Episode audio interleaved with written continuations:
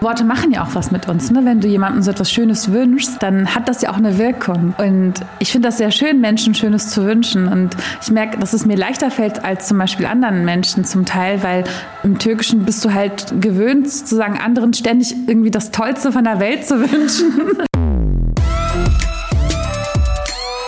Chai Society. Ein Podcast von Bremen Next. Hallo und herzlich willkommen zu einer neuen Folge Child Society. Wir wollen heute über das Thema Sprache sprechen und wie ihr euch vielleicht denken könnt oder wie ihr vielleicht schon gelesen habt, haben wir einen wundervollen Gast für diese Folge eingeladen. Und zwar ist es die zauberhafte Kübra Gümüşay.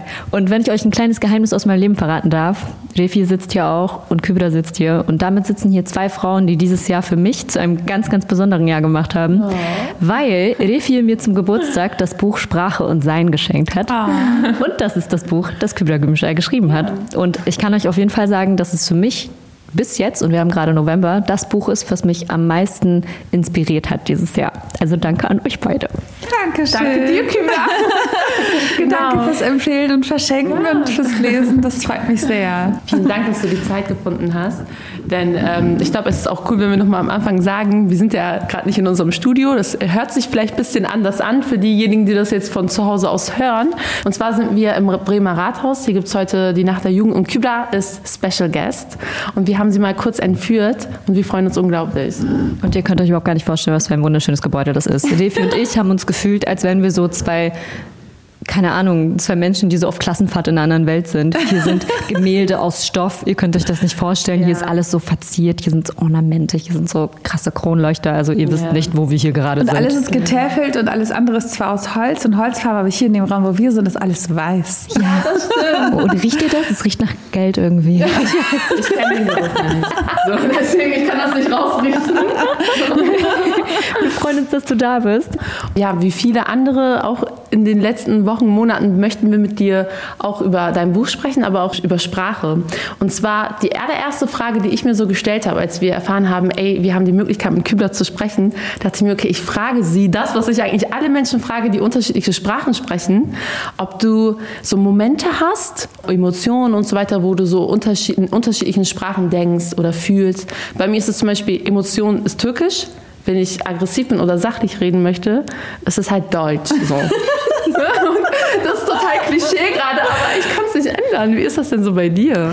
Also bei mir war es tatsächlich ähnlich. Ich habe früher Emotionen sehr stark im Türkischen verortet. Alles, was so ähm, politisches, aber auch so mein Intellekt ähm, besprochen hat, war für mich das Deutsche und so Freiheit und irgendwie intellektuell austoben, über ganz andere verschiedene Themen nachdenken, war für mich das Englische.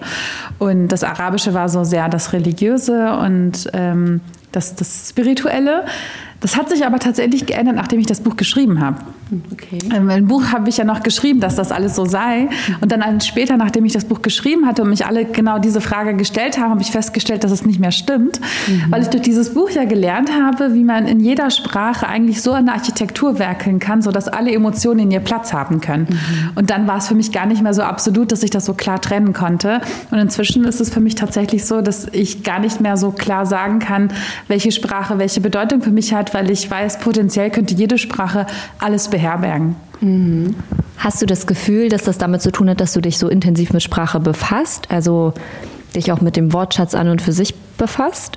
Mm, vielmehr ist es eine Haltung zur Sprache. Ne? Also der ähm, US-amerikanische, afroamerikanische Autor James Baldwin hat sich ja die gleiche Frage gestellt und hat dann über das Englische gesagt, dass das Englische ja nicht ihn und seine Erfahrungen reflektieren kann und nicht reflektiert. Und er sagt, ja, das ist die Schuld der Sprache, aber es kann auch meine Schuld sein, weil, sagt er, ich habe ähm, nur gelernt, die Sprache zu imitieren und zu kopieren, nie sie zu wirklich selbst zu benutzen.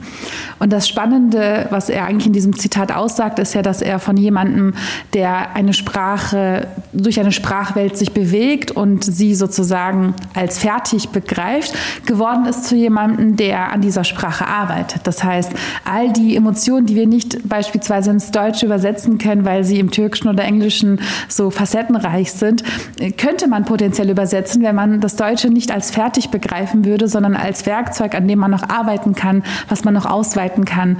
Und in dem Moment, in dem man mit so einer Haltung an eine Sprache herangeht, weiß man, jede Sprache birgt das Potenzial, alles zu umfassen, was ich in ihr erfassen möchte. Du hast ja gerade gesagt, dass das sich gewandelt hat, vor allem als du das Buch geschrieben hast, dass es noch so war, dass Türkisch so die Sprache deiner Emotionen war. Du hast ja deinen jetzigen Ehemann irgendwann kennengelernt. Als du ihn kennengelernt hast oder noch vorher, war das für dich ein Kriterium, dass du gedacht hast, du möchtest auf jeden Fall jemanden kennenlernen, der diese Leidenschaft in Sprache mit dir teilt? Äh, tatsächlich hatte ich nur ein Kriterium in dieser Hinsicht und das war, dass mein zukünftiger Ehemann mindestens eine Sprache mit mir gemeinsam haben muss. Aber ob das nun Deutsch, Türkisch oder Englisch ist, war mir relativ egal tatsächlich. Also, äh, aber ich hatte schon so klare Kriterien, ne? Äh, wie soll mein zukünftiger Ehemann sein? Ich hatte nur vier. Ich werde jetzt nicht erraten öffentlich, welche das waren, aber euch gerne, wenn die Kamera aus ist. Sehr gut. Ähm, sorry, äh, das Mikro aus ist, so rum. Ähm, aber ein Kriterium war, mindestens eine Sprache gemeinsam zu haben. Aber es war mir ehrlich gesagt egal welche. Das ist schön. Es hat mich halt wirklich alleine aus Neugier interessiert. Ich weiß nämlich, äh, in meinem Fall ist es so, dass meine Eltern keine gemeinsame Sprache hatten mhm. und sich so mit Händen und Füßen die beiden Muttersprachen beigebracht haben. Und ich stelle mir das halt voll absurd vor, also auch sehr romantisch und sehr süß, aber irgendwie auch mega schwierig und voll mit Missverständnissen. Mhm. Und deswegen habe ich mir ziemlich lange gedacht, eigentlich will ich schon jemanden, der so wenigstens eine Sprache spricht, die mir so ein bisschen am Herzen liegt. Auch so ein bisschen dieses kindische Geheimsprache-Aspekt, dass man sich denkt, ich finde das sehr spannend, was Sprache. du erzählst, weil ich kenne so ein paar Paare tatsächlich, die genau die gleiche Situation auch heute haben. Also ich kenne ein deutsch-türkisches Pärchen, was quasi Deutsch ein bisschen, Türkisch ein bisschen, aber vor allem Englisch versucht, sich äh, miteinander zu verständigen.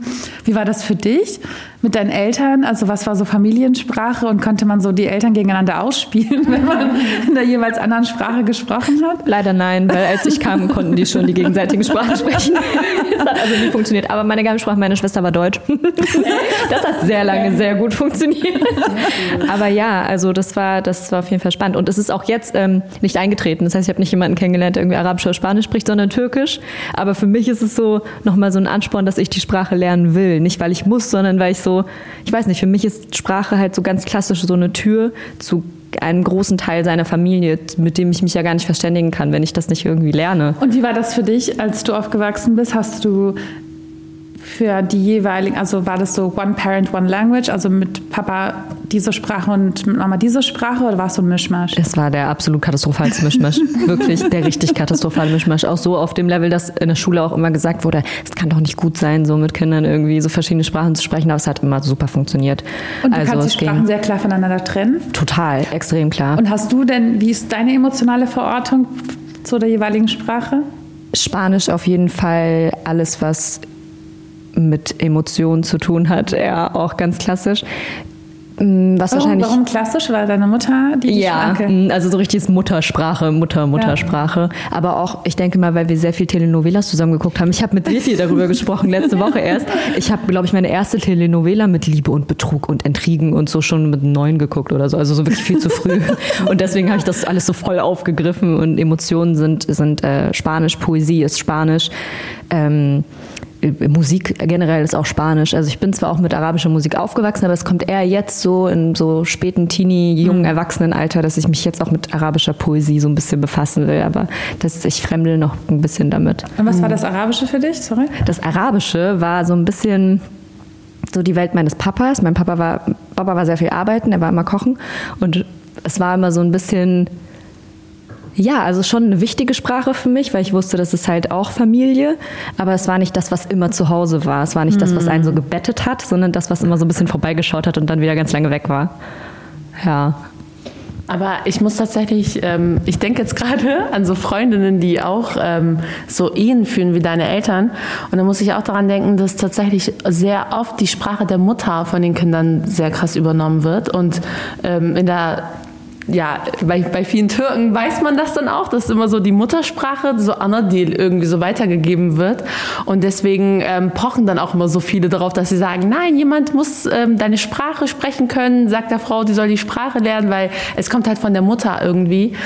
Und ähm, ich fand den Aspekt von deinen Freunden da irgendwie sehr interessant, dass die halt äh, sich und auch von deinen Eltern, dass sie sich so eine gemeinsame Sprache irgendwie mhm. so rausgepickt haben. Und ich glaube, dass so bei unserer Generation, bei totalen vielen, weil eben diese interreligiösen oder interkulturellen so Beziehungen gerade so weit verbreitet sind, irgendwie das Deutsche, glaube mhm. ich, so für sehr viele die gemeinsame Sprache sein könnten. Wenn zum Beispiel die eine Person irgendwie Russisch spricht und die andere Person Türkisch, dann ist so das Deutsche so die gemeinsame Sprache. Und ich, ähm, ich habe jetzt, während ihr beiden geredet habt, habe ich die ganze Zeit irgendwie nachgedacht, dass es tatsächlich so ähm, ja in den letzten Monaten für mich auch so dieses Deutsche total emotional geworden ist, mm. weil man irgendwie die Sprache, also die Gefühle nur noch auf dieser Sprache irgendwie kommunizieren kann. Und auch mit dem, das, was James Baldwin da meinte, dass man in jeder Sprache ja eigentlich jede Redewendung sozusagen nutzen kann. Das war ganz spannend für mich, was du gerade erzählst, weil ich musste jetzt wieder an einen Freund denken in London. Die sind deutsch-türkisch und leben in London und sie spricht türkisch, er spricht Deutsch mit den Kindern und beides sind aber Deutsch-Türken. Ja? Also er hat sozusagen, für ihn war das Türkische eigentlich eine Sprache der Emotion und Liebe und das Deutsche die Sprache der Schule und des Studiums und Englisch ist jetzt die Sprache seiner Arbeitswelt Welt, also eigentlich die Sprache, die er jetzt gerade am meisten nutzt und Türkisch die Sprache, der er sich am nächsten fühlt und Deutsch gar nicht so dominant eigentlich für ihn. Aber weil jetzt äh, sie als Paar beschlossen hatten, dass er Deutsch spricht und sie Türkisch, musste er plötzlich seine Kinder auf, auf äh, Deutsch lieben. Und das war so eine große Herausforderung für ihn, weil natürlich man so ganz viele Liebkosungen und so Dinge im Türkischen hat, die man so ganz schwierig ins Deutsche übersetzen könnte. So, ne? Man liebt im Türkischen so ein bisschen gewaltvoller, würde ich jetzt sagen. Ja, also ne, kennen die Perser auch. das ist nur viel mit so, ich esse dich jetzt und genau. so, ich fress dich jetzt auf und, ja. äh, und so Tossunum und Assunum und ne, so, so viele so Sachen. So mein Löwe würdest du jetzt nicht im Deutschen Oder mein Dickerchen, Tossunum. So, Bei uns sagt man Fusso, das heißt mein Pups. Oh mein Im Arabischen, ja. Okay, ihr habt uns auf jeden Fall übertroffen. Ich habe eine Freundin, eine Deutsche, die ähm, ihren Freund bis heute als Pupsi liebt. das klingt auch sehr falsch im Deutschen. Aber gut, dass du diesen Punkt erwähnst, weil darüber wollten wir nämlich auch mit dir sprechen. Über so bestimmte Wörter, bestimmte Redewendungen, die man im Deutschen nicht hat. Weil das stimmt. Also in meinem Fall ist es ja zum Beispiel so, dass eigentlich mein Mann und ich nur das Deutsche haben, wo wir jetzt so fließend in allen Aspekten miteinander sprechen können, noch. Aber ich merke ähm, in diesen Jahren, in denen ich mit ihnen gelebt habe und eigentlich meine Eltern nicht mehr 24-7 um mich herum habe, fehlen mir gewisse Ausdrücke. Mhm. Und das ist mir erst nach ein paar Jahren klar geworden. Zum Beispiel gibt es im Arabischen den Begriff ähm, Nahiman, wenn du aus der Dusche kommst oder wenn du einen frischen Haarschnitt hast oder irgendwas. Also es ist so total komisch. Versuch das mal Deutschen zu erklären. Also versuch das mal irgendjemand zu erklären, der nicht mit einer anderen Sprache aufgewachsen ist. Das ist voll der komische Begriff, aber ich habe nie in meinem ganzen Leben nicht gemerkt, wie wichtig das mhm. ist. Und jetzt komme ich so aus der Dusche, mein Mann guckt mich an, ich gucke ihn an und ich bin so, willst du es nicht sagen? Und er weiß überhaupt gar nicht, was ich meine, aber in meinem Kopf spielen sich so Filme ab. Und das habe ich bei ganz vielen Sachen, also nicht nur bei diesem Duschbegriff, sondern auch bei ähm, Händegesundheit. Mhm. In meinem Freundeskreis hat sich so Händegesundheit etabliert, weil wir gemerkt haben, okay, es gibt, wir müssen, wir müssen das auf Deutsch auch sagen, weil das nicht cool ist, wenn einer gekocht hat für die gesamte Mannschaft und man kann nicht Händegesundheit sagen. Ja, das sagt man halt dann, wenn auf Türkisch, wie heißt es auf Türkisch, spricht das mal schön aus? Ellerine Sağlık. Genau, ja, das gibt es auf jeden Fall auch auf Arabisch. und ähm, Kann ja. ganz kurz fragen, was Na Naima? Nahiman, was das heißt? Genau, also so übersetzt. Ich habe keine Ahnung. Ich habe absolut gar keine Ahnung. Also halt, ich habe das auch nie hinterfragt. Ich weiß nicht, kann ich dir nicht sagen. Weil wir haben das nämlich auch, bei uns heißt es Suhat Olsun. Und das sagt, oh, was ist das? Suhat Olsun ist so Gesundheit. So, ne? Ja, oh, du hast dich gewaschen. Gesundheit. so, schön für dich. Happy Dusche. Ja, genau. Ja. Oder, oder wahrscheinlich ist es eher so, es soll auf dich gesundent wirken wahrscheinlich, so in dem mm. Sinne. Ja, ja. oder wenn ja. du gebetet hast, gibt es das ja auch. Oder wenn du gefastet Aber hast, so. Mhm. Genau, genau, so möge Gott das an, annehmen genau. oder dir anrichten, weiß ich nicht. Aber ähm, in den letzten Jahren, also gerade auch so in diesem, ähm, wenn man fastet oder betet, dann sagt man ja auch immer so, oh, möge Gott dein Gebet annehmen oder ja, oh, möge Gott dein Fasten, weil man, und das finde ich ist so das Schöne, wenn man so in Deutschland fastet, weil dann ist an diesem Tisch sind so viele unterschiedliche Menschen und die haben das alle in ihrer Sprache irgendwie, aber man muss es in ins Deutsche irgendwie übersetzen und dann kommt halt sowas wie möge Gott es annehmen. Und das finde ich so schön. Irgendwie. Ich weiß noch das erste Mal, als ich in einer Runde saß und dann auf Deutsch das Bittgebet gesprochen worden ist. Und das war für mich so, ne, wir waren so in einer Runde und ich dachte, jetzt kommt irgendwas Arabisches. So. Ich war, glaube ich, 15 oder 16 und dann hat dann der Freund, der dann der das Bittgebet gesprochen hat, auf Deutsch gesprochen. Ich war so, und habe mich total entsetzt angeschaut und war so, ah, es geht auch. Und es war so für mich so, als würden so zwei ganz verschiedene Welten in dem Moment aufeinandertreffen. Und diese Sprache, die ich halt überhaupt nicht mit dem Religiösen assoziiert hatte, hat dann plötzlich da stattgefunden. Und das war wirklich total für mich so ein einleuchtendes, prägsames Erlebnis, das ich bis heute, glaube ich, nicht vergessen werde. Das ist wie so eine Explosion auf einmal, Ja. aber so eine Ja. positive, so Ja. in deinem Kopf. Es ist wahrscheinlich so, wie wenn so Superhelden aus verschiedenen Filmen in einem anderen Film aufeinandertreffen und du so, ah, Total oft fühlt sich das dann auch so ein bisschen falsch an, wenn man sich so denkt, okay, solche Emotionen gibt es auf Deutsch. Aber ähm, ich finde, das ist so dieser schöne Aspekt. Also das ist so dieses Spannende, dass man so diese Sprache so verändern kann, auch in den nächsten Jahren und nicht immer nur im Rap. so immer, immer mit schlechten Dingen, sondern auch mal mit guten Dingen irgendwie sowas machen kann. Wollte ich gerade sagen. Ja, ich höre natürlich, ich höre auch die ganze Zeit, also wir arbeiten bei Bremen Next, ne? Wir hören die ganze Zeit Deutsch, aber wenn irgendwie Dinge aus dem Türkischen übernommen wird, dann Ot. So, was? Marihuana. Wow, danke. Danke. Nimm doch mal was anderes so aus der Sprache, so mäßig. ja. Witzig, dass ihr auch das mit, mit, äh, mit Religion sagt und mit dem Bittgebet, weil ich das zum Beispiel auch immer hatte, dass ich war eine kurze Zeit auch in der Koranschule und da wurde immer wieder so gesagt, ähm, äh, Arabisch ist die Sprache Gottes. So, oder die Sprache des Islams ist Arabisch. Und irgendwann saß ich halt auch zu Hause, war so relativ jung und war so, Mama, aber so, also versteht Gott mich dann nicht, wenn ich auf Spanisch rede? So, also es war wirklich so eine ernste Frage. Sie erzählt das auch heute noch. Du hast mich das so nachdenklich gefragt. Du hast so einen ernsten Blick dabei gehabt. So, versteht Gott mich nicht? Und sie hat erstmal voll gelacht so, und wusste nicht, worauf hinaus will. Und ich so, naja, aber wenn du sagst oder wenn die Leute in der Koranschule oder alle Leute eigentlich sagen, Gott hört dich, egal wo du bist, Gott passt auf uns alle auf, egal in welchem Land, egal wie du aussiehst. Und dann bist du so, sprechen diese Leute alle Arabisch? Bin ich der einzige Mensch, der nicht fließend Arabisch spricht? So, ist doch voll die komische, komische Krise in meinem Kopf. Ja, ja. Ja, das stimmt. Hast du sonst noch irgendeinen Spruch, irgendwas, was, was du vermisst? Aber bevor ich das sage, würde ich dich gerne fragen, ob du nämlich einen Spruch hast, wo du dir gedacht hast, ey, wenn es das auf Deutsch geben würde, weil ich das so oft benutze irgendwie oder so eine emotionale äh, Beziehung irgendwie dazu habe. Gab es sowas für dich?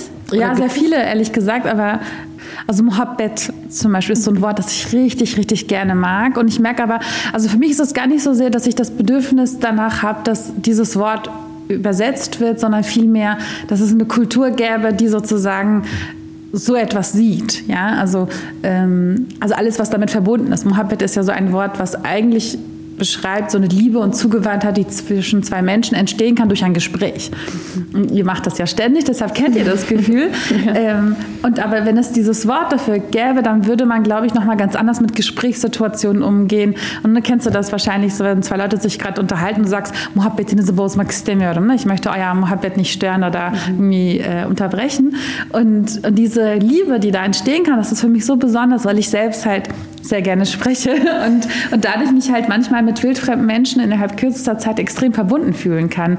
Und, äh, und dieser, dieser ganze Kosmos, der ja an diesem Wort quasi mit dranhängt, das ist es, was ich vermisse. Also äh, nicht so sehr, dass es das nicht direkt übersetzt werden kann, sondern ähm, so Worten und Sprachen wohnt ja nicht nur also ne, Sprachen erfassen ja nicht einfach die gleiche Realität mit einer anderen Farbe sozusagen, sondern sie beschreiben ja auch ganz andere Aspekte der Realität. Keine Sprache umfasst die gesamte Welt, sondern jede Sprache eigentlich nur so viel, wie diejenigen Menschen, die in einer Sprache Macht und Herrschaft besitzen, selbst erfasst haben. Und das ist es, was mir halt häufig dann fehlt. So. Oder wenn ich so ganz andere Sprachen lerne, dann also eine Sprache, die mich gerade sehr inspiriert, ist die Sprache der Citizen Potawatomi. Eine Sprache, in der, also es ist eine indigene Sprache aus den Amerikas, die halt vom Aussterben bedroht ist. Und in dieser Sprache gibt es nicht nur es als Personalpronomen, sondern es gibt auch noch Personalpronomen für Pflanzen, für Steine, für so die Natur. Und das Spannende ist, dass dadurch man auch die Perspektive unterschiedlicher Pflanzen und Tiere einnehmen kann und man die, Au die Welt mit anderen Augen betrachtet. So ein Wort zum Beispiel dort ist Puchpui und dieses Wort beschreibt ähm, sozusagen die Kraft, mit der sich eine Pflanze über Nacht von der Erde abstößt gen Himmel. Wow, das und, klingt so schön. Ja, wow. und, und, wenn du dieses Wort dann hast, dann kannst du zwar diesen ganzen Satz nutzen, um, ihn, um das Wort zu übersetzen, aber eigentlich ist ja eine Perspektive in diesem Wort noch mit quasi äh, inbegriffen. Und das ist, dass man die Welt betrachtet aus der Perspektive der Erde. Und ja, du musst dir vorstellen, du schaust so quasi von der Erde hin zum Himmel, wie sich die Pflanze über Nacht von dir abstößt. Und das finde ich so schön, weil das ist, kannst du nicht in einem Satz übersetzen, das kannst du auch nicht in drei Sätzen übersetzen, sondern du musst diese ganze Geschichte drumherum erzählen, damit Menschen, andere Menschen, die diese Sprache nicht sprechen, die dieses Wort nicht kennen, begreifen, was in dem Moment philosophisches, perspektivisches mit dir passiert, um überhaupt das Wort übersetzen zu können. Wow. Also ich muss echt sagen, du bist, das, was du erzählt hast, ist einfach extrem inspirierend. Und vor allem hat mich das daran erinnert, ich habe mal äh, ein paar Semester Soziologie studiert. Und zwar war das eher so nebenbei. Und in der Soziologie gibt es nämlich ähm, ja so eine Richtung, die, die die Artefakte studiert. Also das heißt Tische, die Soziologie von Dingen sozusagen. Und die, ähm, ich weiß jetzt nicht mehr genau, wie das heißt, Netzwerktheorie oder sowas in der Art. Ähm, falls irgendjemand das hört, der oder die Soziologie studiert, bitte steinigt mich nicht in den Kommentaren auf Instagram. Aber das hat mich daran erinnert. Und ähm, in Europa gibt es halt Soziologen, die darüber sprechen, dass man das machen soll. Und dann gibt es Indigene in den Amerikas, die das schon, für die das normal ist. Mm. Das ist halt mega, mega interessant. Und vor allem, ich fand das auch sehr schön mit diesem, als du beschrieben hast, dass Mohabbat ja nicht nur ein Wort ist, sondern so eine Philosophie dahinter. Weil als Vorbereitung zu dieser Folge hatte ich mir nämlich das äh, Sprichwort Koleigeißen ausgesucht. Mm. Und Koleigeißen heißt so übersetzt auf Deutsch, ähm, es soll dir leicht von der Hand gehen, gehen oder, oder, so von der Hand so, oder leicht fallen, ja. Genau, leicht fallen und das sagt man halt immer in der Türkei zwischen äh, türkischsprachigen Menschen oder die aus der Türkei irgendwie kommen, wenn jemand irgendwas macht, da putzt jemand gerade die Tür, sagst so, Kolai und dann gehst du weiter. Die Sache ist, es gibt halt auch eine Reaktion darauf. Ich muss jetzt direkt daran ja, denken. Stimmt, stimmt. Kolai so das stimmt. Das bedeutet, also man sagt halt immer aus Höflichkeit, es soll dir einfach fallen. Mhm. Und dann sagt man als Antwort darauf, wenn man genervt ist, wenn es einfach ist, soll es dir passieren. ja. Und du bist dann als Person so, mm, ja, okay, tschüss. So, was soll ich jetzt noch darauf antworten? Es wird halt wirklich so oft gesagt, ich bin ja eigentlich yeah. mit Türkisch nur durch Freunde und so groß geworden, es wird so oft gesagt, dass ich voll lange dachte, das heißt sowas wie Guten Tag oder Hallo, weil wirklich jeder das die ganze Zeit ja. gesagt hat, aber eigentlich so voll mhm. wertschätzen. Du musst ja, die jetzt mal überraschen, süß. indem du diesen Satz sagst das nächste Mal. Ja, vielleicht so, weil ich und die so, oh Gott. Ja, also, ich würde mich unglaublich freuen. Also ich bin, ich gehöre dann echt zu diesen Leuten, die sich denken so, was, du sprichst Türkisch? Oh mein Gott, sie hat ein paar Worte auf Türkisch gesagt. Nee, bei, bei Kollegas ist es so, was ich so schön finde, immer wenn ich zum Beispiel durch die Redaktion da laufe und dann sehe ich halt jemanden, einen Handwerker oder ähm, eine Handwerkerin und denke ich mir, ich würde das so gerne sagen. Mhm. Anstatt so Moin, würde ich mal gerne sagen, so Kollege so die Arbeit soll dir heute mal leicht fallen. Und ähm, irgendwie muss ich jetzt daran denken, was die Philosophie dahinter ist, so wie wertschätzend das eigentlich für Arbeit ist, für arbeitende Menschen. Ja, und Worte machen ja auch was mit uns. Ne? Wenn du jemandem so etwas Schönes wünschst, dann hat das ja auch eine Wirkung.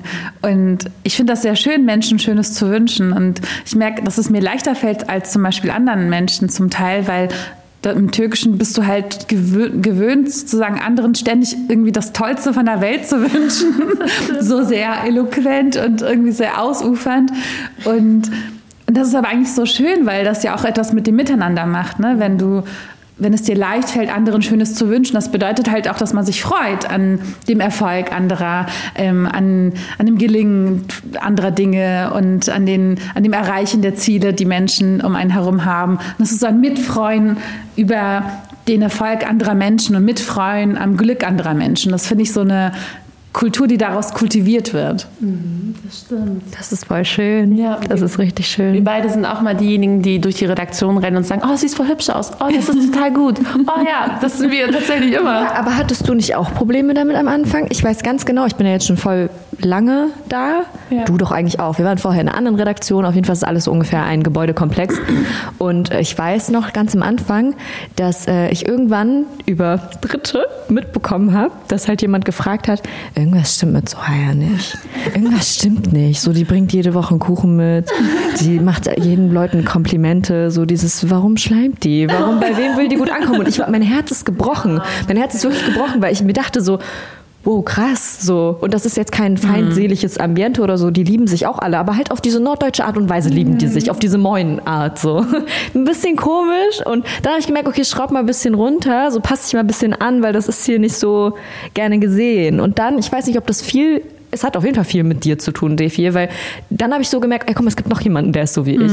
Und dann hat man wieder so ein bisschen mehr zu sich selbst gefunden. Also ich würde nicht sagen, dass ich mich so krass verstellt habe, sehr, sehr lange, aber ich habe schon so versucht, so abzuschwächen. So sei mal nicht so doll du selbst. Ja, ich glaube, das hat auch ein bisschen damit zu tun, dass wir in einer sehr individualistischen Gesellschaft leben, wo alle halt nur für sich selbst Verantwortung übernehmen und aber aus kollektivistischen Kulturen kommen, ähm, wo man ja viel Verantwortung auch für Miteinander, für das Miteinander anderer hat und, und dadurch halt auch zum Teil, ne, hat äh, sozusagen ähm, die Kehrseite der Medaille ist ja dann, dass Individuen total negiert werden, sich Menschen verausgaben für das Kollektiv und ähm, unterdrückt werden und sich individuell nicht entfalten können.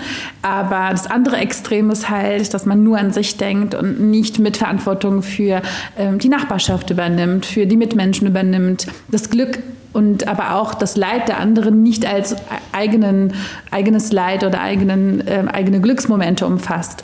Und da knallen halt, finde ich, oder prallen halt diese Welten aufeinander. Und ich merke das auch, dass zum Teil dann zwischen Generationen deshalb dann so Schluchten entstehen, weil die Kinder aufwachsen in einer individualistischen Kultur und die Eltern aber aus einer kollektivistischen Kultur kommen. Und dann kommt manchmal wird das gar nicht so in Sprache erfasst und und man ist sich auch gar nicht dessen bewusst, warum jetzt so Eltern und Kinder so aufeinander prallen und knallen, weil Eltern sich verausgaben, weil sie halt in der kollektivistischen Kultur leben und wissen, es kommt zurück durch meine Kinder. Ich muss nie persönlich dieses Glück erleben, weil wenn meine Kinder glücklich sind, dann reicht mir das. Und die Kinder aber diese ähm, dieses Abladen des Glücks nicht haben wollen, weil sie wollen selber äh, Verantwortung übernehmen und selber ihr eigene, also ihr Glück soll ihr Glück sein. Und, ähm, und da knallen halt zum Teil Welten aufeinander, aber es liegt halt dann nicht daran, dass man die Eltern nicht liebt oder die Eltern ähm, das Kind nicht lieben oder es zu viel aufbürden, sondern es sind halt Denkstrukturen, die eigentlich da in dem Moment aufeinander prallen. Und das dann an so einem Arbeitsplatz zu kommunizieren oder zu lösen, ist halt so aufwendig, weil ähm, da geht ja halt sehr viel mehr mit einher. Nicht nur, dass man dann mal einen Kuchen mitbringt und hier und da mal hilft, es ist auch, wenn, wenn du das nie zurückbekommst, dann bist du irgendwann ausgelaugt und fühlst dich irgendwann fremd und die anderen gewöhnen sich daran, weil das ist es ist ein unausgesprochenes Geben und Nehmen. Und wenn aber immer nur Geben ist und nie auch mal zurückbekommen ist, dann äh, ja, dann, dann stirbt man sozusagen, man, man verwelkt sozusagen. Ja. Du hast gerade in wenigen Minuten einfach alle Probleme meines Lebens ja. geklärt. Also sowohl, wir haben mit Arbeitsleben angefangen, aber ich habe halt die ganze Zeit echt an, an meine Mutter gedacht, an meine Eltern generell. Es sind gerade so krasse Flashbacks in meinem Kopf, wie meine Mutter, meine Schwester und mich jetzt nicht angeschrien hat, aber schon so ein bisschen geschimpft hat und gesagt hat, Deutsch ist die Sprache der Straße, Deutsch wird hier nicht gesprochen, Deutsch wird draußen gesprochen und das erklärt auch das. Hm. Das ist ja gar nicht so dieser krasse Patriotismus rassistische Gedanke von wegen, hier wird nur Spanisch gesprochen mhm. oder nur Arabisch, sondern es geht darum, ja. dieses Deutsch benutzt du, um hier jemand zu werden, um hier das fortzuführen, was wir mit dieser Einwanderung angestoßen haben. Aber hier drin wird die Zuhausesprache gesprochen. Das ist voll, das ist, ja, das war sehr, das war sehr schön. Was ich besonders finde an dir ist ja, dass du dich mit Sprache auseinandersetzt, aber dass du dich ja auch sehr viel mit Religion befasst. Und ich frage mich, ich habe so einen kleinen Fetzen einer Geschichte in meinem Kopf. Und zwar geht es um diese Geschichte mit dem Felsen, wo ähm, sich Menschen gestritten haben. Ich schäme mich, wie wenn ich, ich darüber weiß. Aber Menschen haben sich gestritten und Gott hat quasi als Strafe gesagt, und jetzt werde ich dafür sorgen, dass ihr alle verschiedene Sprachen sprecht, damit ihr euch alle nicht mehr verstehen könnt. Und ich habe diesen Fetzen von Geschichte in meinem Kopf, aber krieg die Fäden nicht zusammen. Kennst du, kennst du die Geschichte? Babylon? Ja. Kannst du das in, in gut die erklären? Geschichte, äh, nee, da müsste ich auch selber nochmal recherchieren. Okay. Aber das ist die Geschichte von Babylon. Ja, genau, das ist die ja. Geschichte von Babylon. Und ich frage mich, warum. Also ich werde, ich glaube, wir werden das nochmal nachrecherchieren und dann in den Rest der Folge reinpacken. Sehr gut. Weil mich das nämlich interessiert. Dieses, warum soll das eine Strafe gewesen sein, wenn es doch eigentlich voll schön ist und voll viele Perspektiven mit einbringt. Aber okay, dann ist es ja voll gut. Dann suche ich das raus. Ja, klar, weil ähm, wir haben ja in der einen Folge, in der allerersten Folge über ähm, auch einen Koranvers nochmal gehabt, ähm, bei den Byzantinern, Arum. Und da sagt Gott ja, ich habe euch in unterschiedliche Völker geschaffen. Und da war es eigentlich Gott ja klar, dass unterschiedliche Völker auch unterschiedliche Sprachen sprechen. Deswegen lass uns das mal recherchieren. Aber, aber ne, das geht halt so weiter, damit ihr einander kennenlernen könnt. ja, genau. Genau, genau. Genau. Ja, das ist also das wird als positives, äh, ne, unterschiedliche Genau. Menschen, damit ihr einander kennenlernen könnt. Ähm, aber ich, ich habe das gerade nicht mehr parat, muss ich auch mal schauen. Ja. Aber ist ja gar kein Problem. Deswegen Ja. schauen wir das noch nach und dann kommt das hier Aber noch wie, an wie immer ist halt alles offen zur Interpretation und wahrscheinlich kann man das so biegen, Ja, dass es dann ja. alles doch zusammenpasst. Ja, auf jeden Fall. Das stimmt. Also Kybra, vielen, vielen Dank, dass du dir die Zeit genommen hast. Also ich sage das jetzt auch an dieser Stelle und du weißt ja, wir schleimen nicht, aber es war sehr inspirierend und ich habe mir die ganze Zeit gedacht, wann fängst du an mit deinem Podcast? Mach einen Podcast, weil ich weiß, du bist jetzt schon öfter als äh, Gästin dabei, aber du hast so viel Wissen. Segne uns damit, indem du einen Podcast machst tatsächlich. Also sehr, sehr, sehr schön. Dankeschön. Ja, ich Ja. dachte, es gibt genug Podcasts, da muss man nicht noch. Es gibt nicht genug Podcasts. Aber vielen Dank. Danke euch. Vielen Dank, dass ich da sein durfte. War ein sehr schönes Gespräch.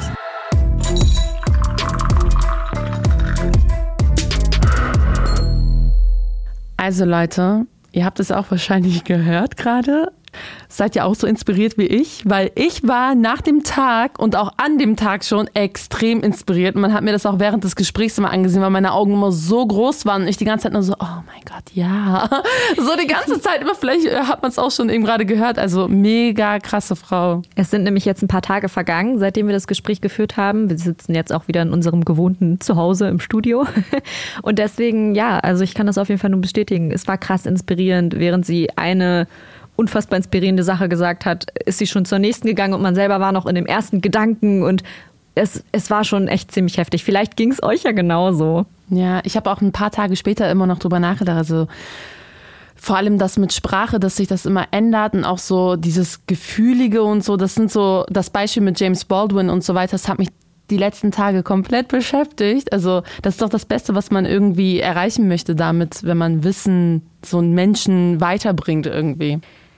Ich kann mich daran erinnern, dass wir in diesem Gespräch, auch wenn es ein paar Tage her ist, ähm, etwas versprochen haben.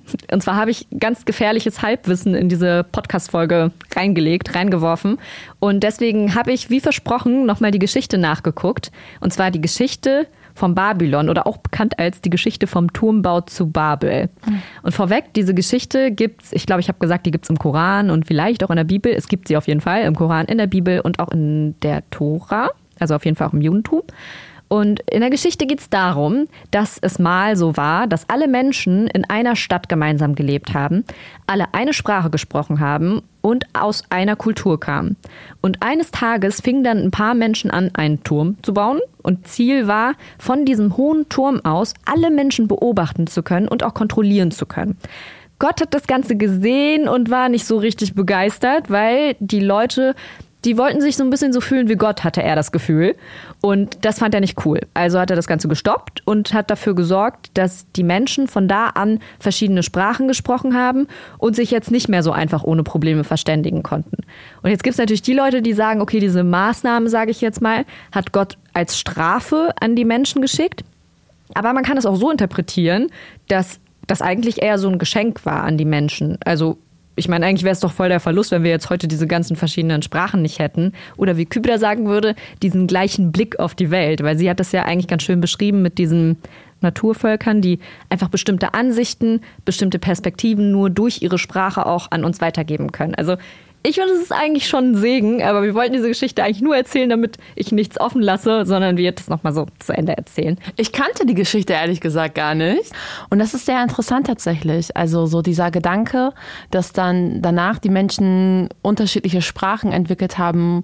Und ähm, ich musste dann, das habe ich auch in dem Moment nochmal gesagt, an diese eine Koran, äh, an diesen Vers denken, den du und ich auch in der ersten Folge genannt hatten eigentlich, dass ähm, Gott Menschen unterschiedliche Völker mit unterschiedlichen Sprachen Sprachen erschaffen hat, damit man sich kennenlernt, damit man auch so die Sprachen voneinander irgendwie zu schätzen weiß.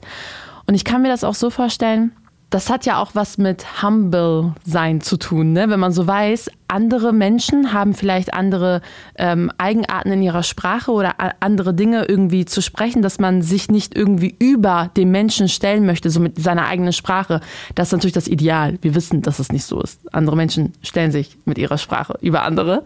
Aber an sich wäre das ja ein total schöner Ausgang, dass man so durch Unterschiedlichkeit Gemeinsamkeiten irgendwie erkennt, aber auch so die Unterschiedlichkeiten zu schätzen weiß. So könnte ich mir vorstellen.